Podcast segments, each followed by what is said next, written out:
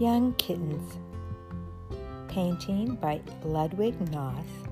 Story by Ella Powers. This little barefooted girl has come out of the barn. On the hay, what do you think she found? A family of little kittens, and their eyes are not even open yet. How delighted the little girl is. She takes the helpless little ones up in her arms and lovingly pets them. What an armful she has! How soft they are! Some of them are sprawling about on the hay. How many times we have seen them look just as these do. The mother cat anxiously follows this little girl as she takes up her babies.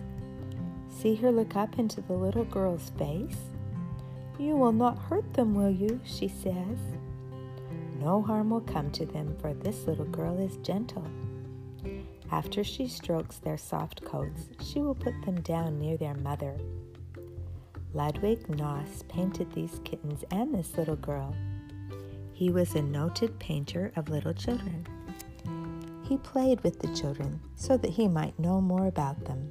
He loved them. Many of his pictures have been bought by people in the United States. He became famous for his true home pictures of German life, his children, are always merry and happy.